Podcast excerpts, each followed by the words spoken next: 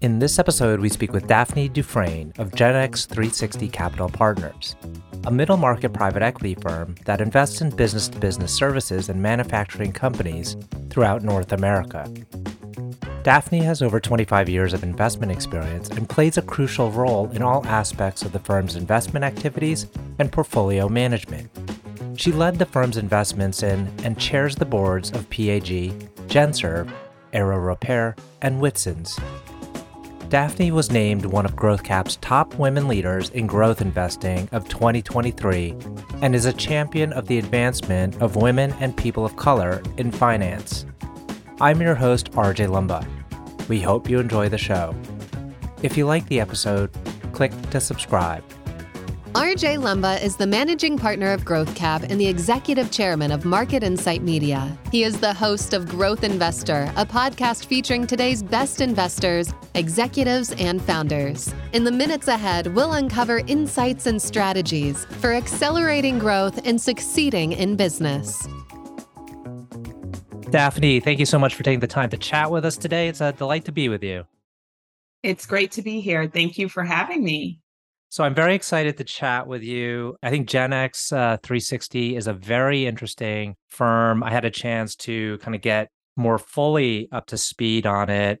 Where I'd like to kick off is if you could tell us a bit about the founding of the firm and the founder, Lloyd Trotter, and kind of what his vision was for the firm when he first set it up. Sure. So uh, GenNx360 was founded in 2006. And there were four founders three that came from GE, uh, the most illustrious, Lloyd Trotter, who was vice chairman, had a 30 year career there running the industrials business, which was over 20 billion and hundreds of thousands of employees. And so he and Ron Blaylock and the two other founders all thought that they could bring to private equity a lot of the operational learnings and experience to the middle market. And so that was the premise. And so that's the founding. And we still are very much operations focused today, where we take a very hands on approach with our portfolio companies, always looking for ways to improve their operational rigor, ways to improve the markets they serve, the customers they serve. And, you know, we're also very big on buy and build in uh, highly fragmented markets. We'll dive into more so the differentiating, I think, characteristics of the firm versus maybe other firms in the market. But before we do that, would love to share with the audience a bit more about your background. You've been part of some very reputable, well-known institutions. So would love to provide your background and then maybe we could talk about how those experiences play into your current role today. I would say growing up, I did not know what private equity was. Even though I had a mom who worked on Wall Street, she had a back office clerk position.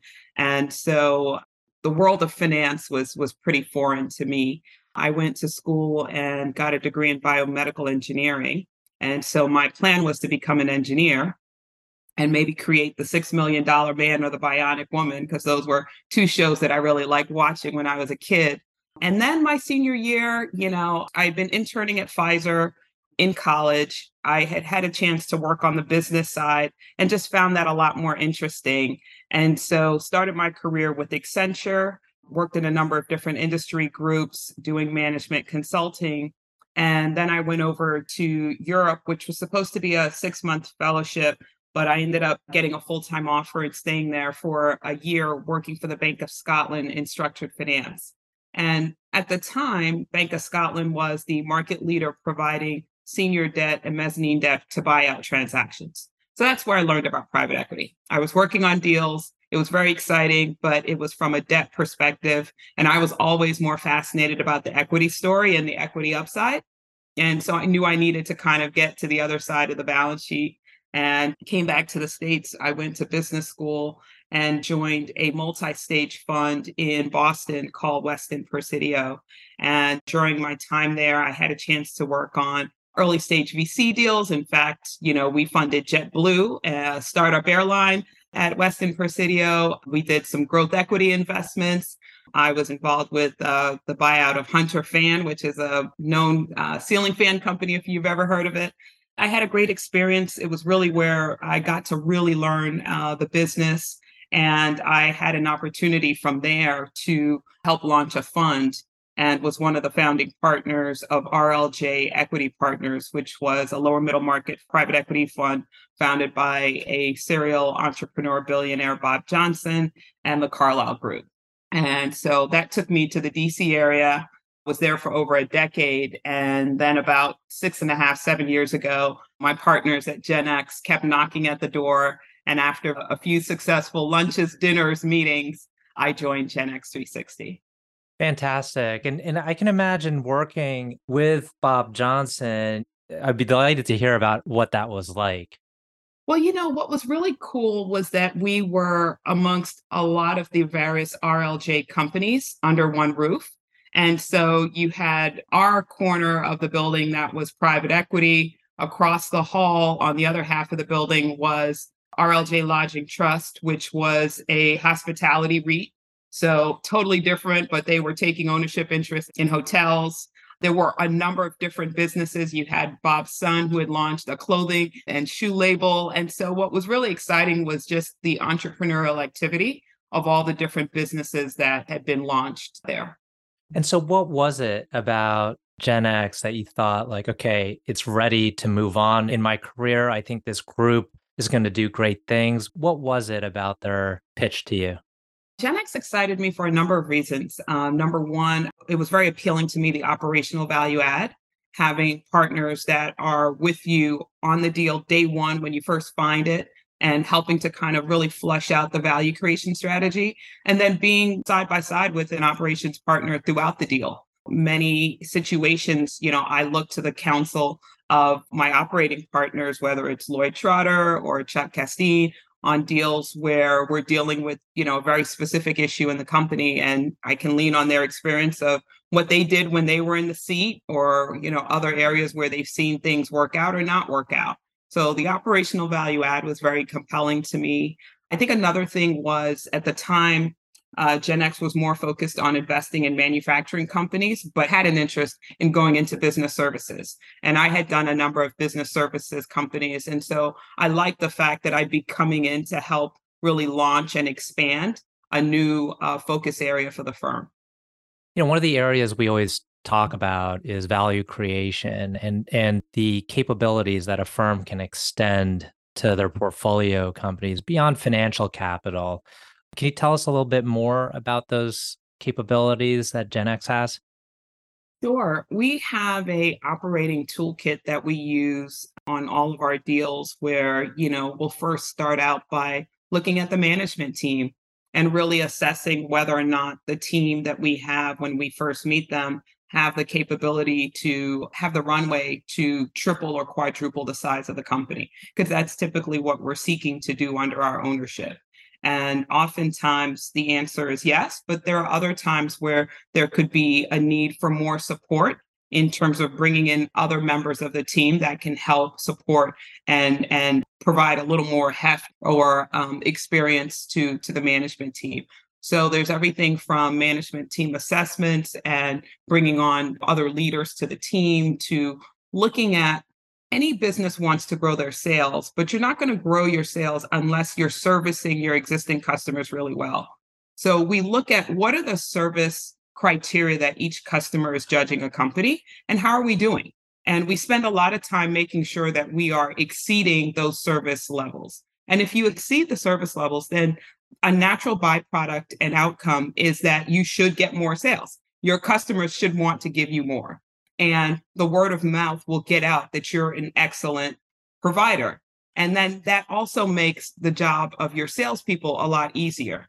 And we spend a lot of time looking at the sales team. How are they incented? Are they incented appropriately? Are we making sure that we're getting the outcomes that we want based on the incentive structure that we have? And that can change based on size of company. And so, you know, we spend a lot of time looking there. And then it's all about also making investments. We're not shy to invest in our companies, you know, whether it's adding new capabilities, whether it's adding new geographic locations, whether it's adding just, you know, basic things like, hey, they've been an entrepreneurial business using QuickBooks and it's now time for a new ERP system, or they've not really looked into using AI. And so we're helping introduce them to how they can streamline some of their processes by use of AI. So do you divide up, uh, you know, with the other team members sector coverage? So are, are you predominantly focused on business services versus manufacturing? Each of the investment partners have specific areas of interest, and mine are business services and also the food space. And can you tell us about maybe an investment that you've made that best exemplifies both your expertise in a certain sector as well as how you've helped create value for the company? Sure. You know, the first investment I made at GenNx was in a business in a space that I had been following, which is just facilities maintenance, where you're doing maintenance and repair. And so I identified the generator services space as an area that not a lot of people were paying attention and looking. So it felt like it was still virgin territory in terms of private equity. But, you know, every commercial building needs a generator and many buildings need them for fire and life safety. And so if you think about hospitals, you think about retail, commercial buildings, office buildings, or apartment buildings, they all have to have standby generators for in the event the power goes out. And so it was a large market, highly fragmented on the service side, but mission critical to customers. And so I think I identified a really cool business where they were fairly small when we got involved.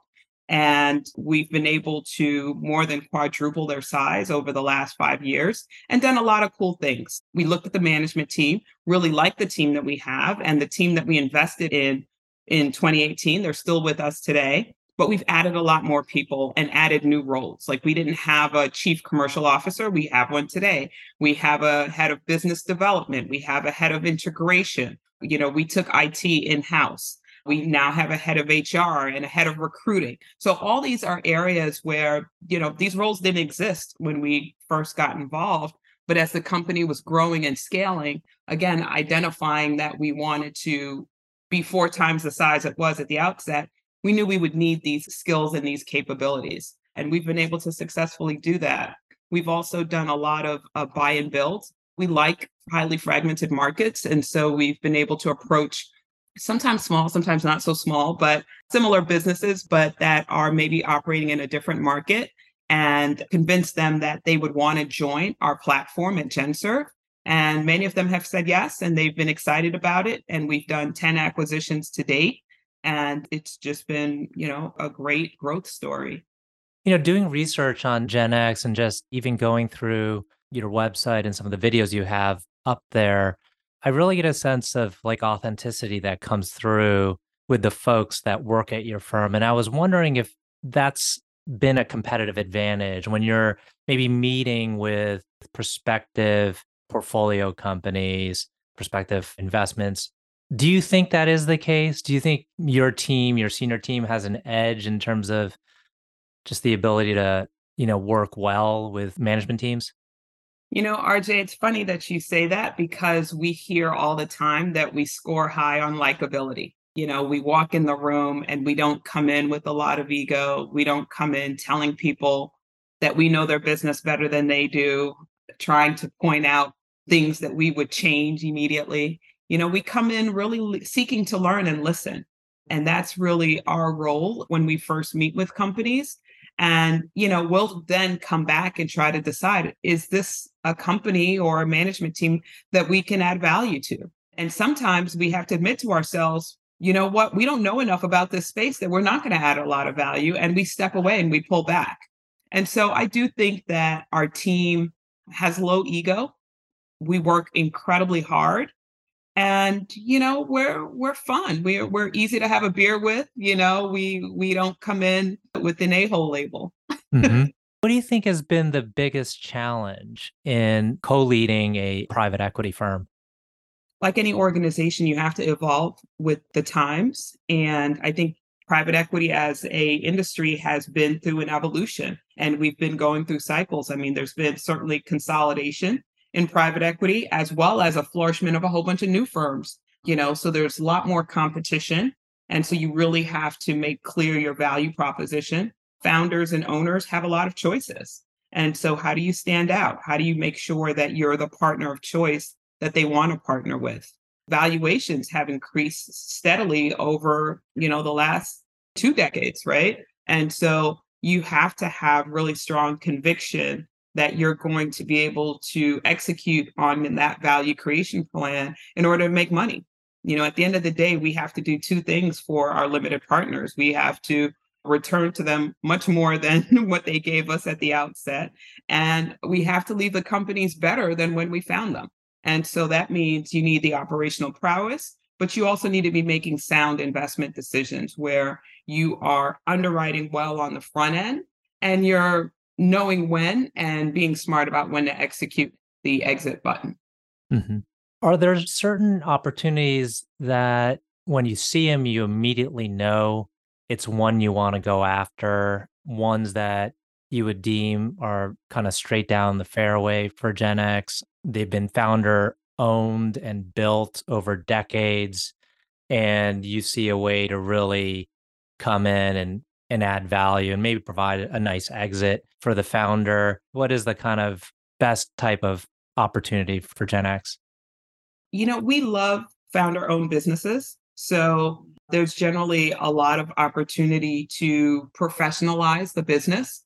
We tend to have a lot of proactive initiatives uh, where I or one of my other partners are running hard at, at a particular uh, sector.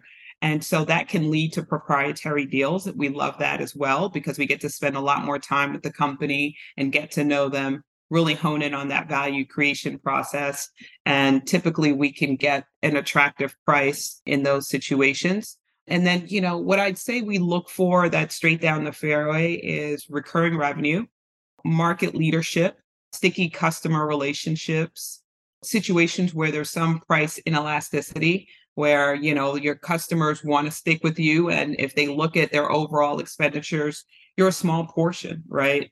They're going to have a need for your business because you're either providing a mission critical service or an essential service where it's not their core competency they don't really want to do it themselves but they have to have it you know those sorts of characteristics are throughout our portfolio and so that's why you can look at us and you can see we're in facility services we're in aviation and you know MRO services, we're in food service, you know, we're in a lot of different categories, but that underlying theme of is it a mission critical service? Yes, it is. You know, in food service, we're we're operating in K to 12 schools. So while the kids go to school to learn, they got to eat at lunchtime, right? Mm-hmm. And you know, somebody's got to feed them and most schools their core competency is education you know they're there to educate the students to teach the student providing food and coming up with menu plans is not necessarily core to what they do. So they outsource that to firms like Whitson's, where we take that on. We make sure we're providing a nutritious meal. We make sure that the kids like it, that it's tasty, right? And mm-hmm. they're in and out in the time frame that's needed so that they can get back to their core competency, which is they're there for learning. So I think you'd find those, you know, key themes running across all of our portfolio companies. I'm wondering how technology plays a role into the sectors you focus on. It's almost hard to avoid, you know, the influence of technology, but yet you're not necessarily focused on the tech sector. So how does it play into manufacturing and business services? You know, many of the services that we provide have become tech enabled over time. And mm. so they're not necessarily technology companies, but it would be misleading to say that they're not using technology to deliver what they do. And mm-hmm. so if I take Whitson's, for example, they've developed a proprietary system internally that helps them with menu planning.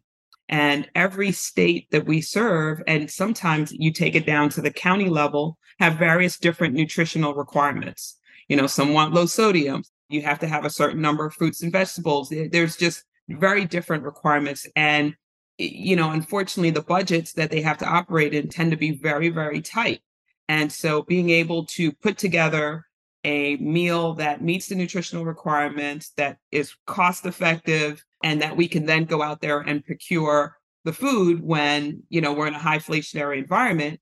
It's the proprietary system that we have in house that's allowing them to input what they need and then spitting out, okay, here's how you do it. And so that system's core to Whitson's being able to execute on its value proposition. Mm-hmm. You know, likewise, I share with with GenServe, a lot of times when we're looking to buy a particular smaller company to bring into the fold, we find that they're working with clipboards as they go and execute a service delivery at a client. And so post service, they'll take out their clipboard and they'll manually check boxes or input specific service that they perform, any notes that the client needs. You know, our guys are walking around with iPads where they're inputting it directly. They're taking pictures with the iPad immediately. And what that does is it transfers that information to our supervisors back in the office immediately those supervisors can then review that information and send it to the client immediately, which means the cycle of getting paid for your service happens immediately. And so those are all examples of nothing rocket science from a technology standpoint, but it's certainly leveraging technology to execute our service. Well, we're coming up on time. I have two final questions I like to ask all the interviewees. And one is Can you tell us about a person who has had a profound influence on you? You know, I've been fortunate that I've had probably a lot of people that have had a profound impact. But when, you know, when you single it down to one person, it's probably been my mom. She was a single parent immigrant coming from Haiti, and uh, she had to figure out a lot of things on her own for my sister and I. But what she did was she gave us a very stable home. By her actions, she demonstrated an extremely high and hard work ethic. You know, we saw her working all the time, but that didn't stop her from wanting to come home and make us a home cooked meal. That didn't stop her from making sure that, you know, we were reading and writing very early and going to school very prepared. And she set the bar high. And so I think her leadership and and watching her as a role model, you know, again, taught me, you know, you got to work hard in order to to be successful. Her lessons of frugality in terms of her lifestyle and our lifestyle growing up has taught me to do that. And then, you know, if I think about what I do as an investor, oftentimes we're investing the money of teachers, you know, we're investing the money of laborers, of firefighters. And, you know, my mom was a back office clerk that never made more than $15,000 a year. And she had to raise two kids in New York City, right? And she very much today relies on her pension in order to survive. So I take very seriously the honor of being able to manage the capital of people who really need this money in order to survive. It's an honor and it's and it's something that, you know, I and and you know all of us in private equity have to take very seriously. Last question, can you tell us about a, a charity cause or other endeavor that you're passionate about? So many things. I'm passionate about financial literacy. You know, I think it's just such a sad thing that we're not taught in schools basic things like credit and how important credit is you know things about budgeting.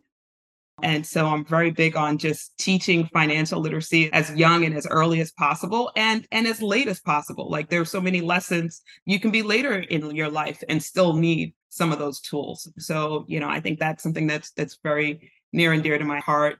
Haiti as a country has, you know, been under some hardship more recently and I'm passionate about figuring out how those of us that are in the diaspora across the globe can be helpful to our home country and and you know help rebuild i'm passionate about entrepreneurship and just making sure that any and everybody who wants to start a business can. I mean, that was really what started me in private equity or venture capital in the early days of just being excited about the passion that entrepreneurs bring to their companies, to their mission, to their ideas every day. Excellent. That's a great note to end on. Well, Daphne, want to thank you again for taking the time to chat with us today. I know our audience will find this very insightful. RJ, thank you so much. I really appreciate it. It was a pleasure speaking with you.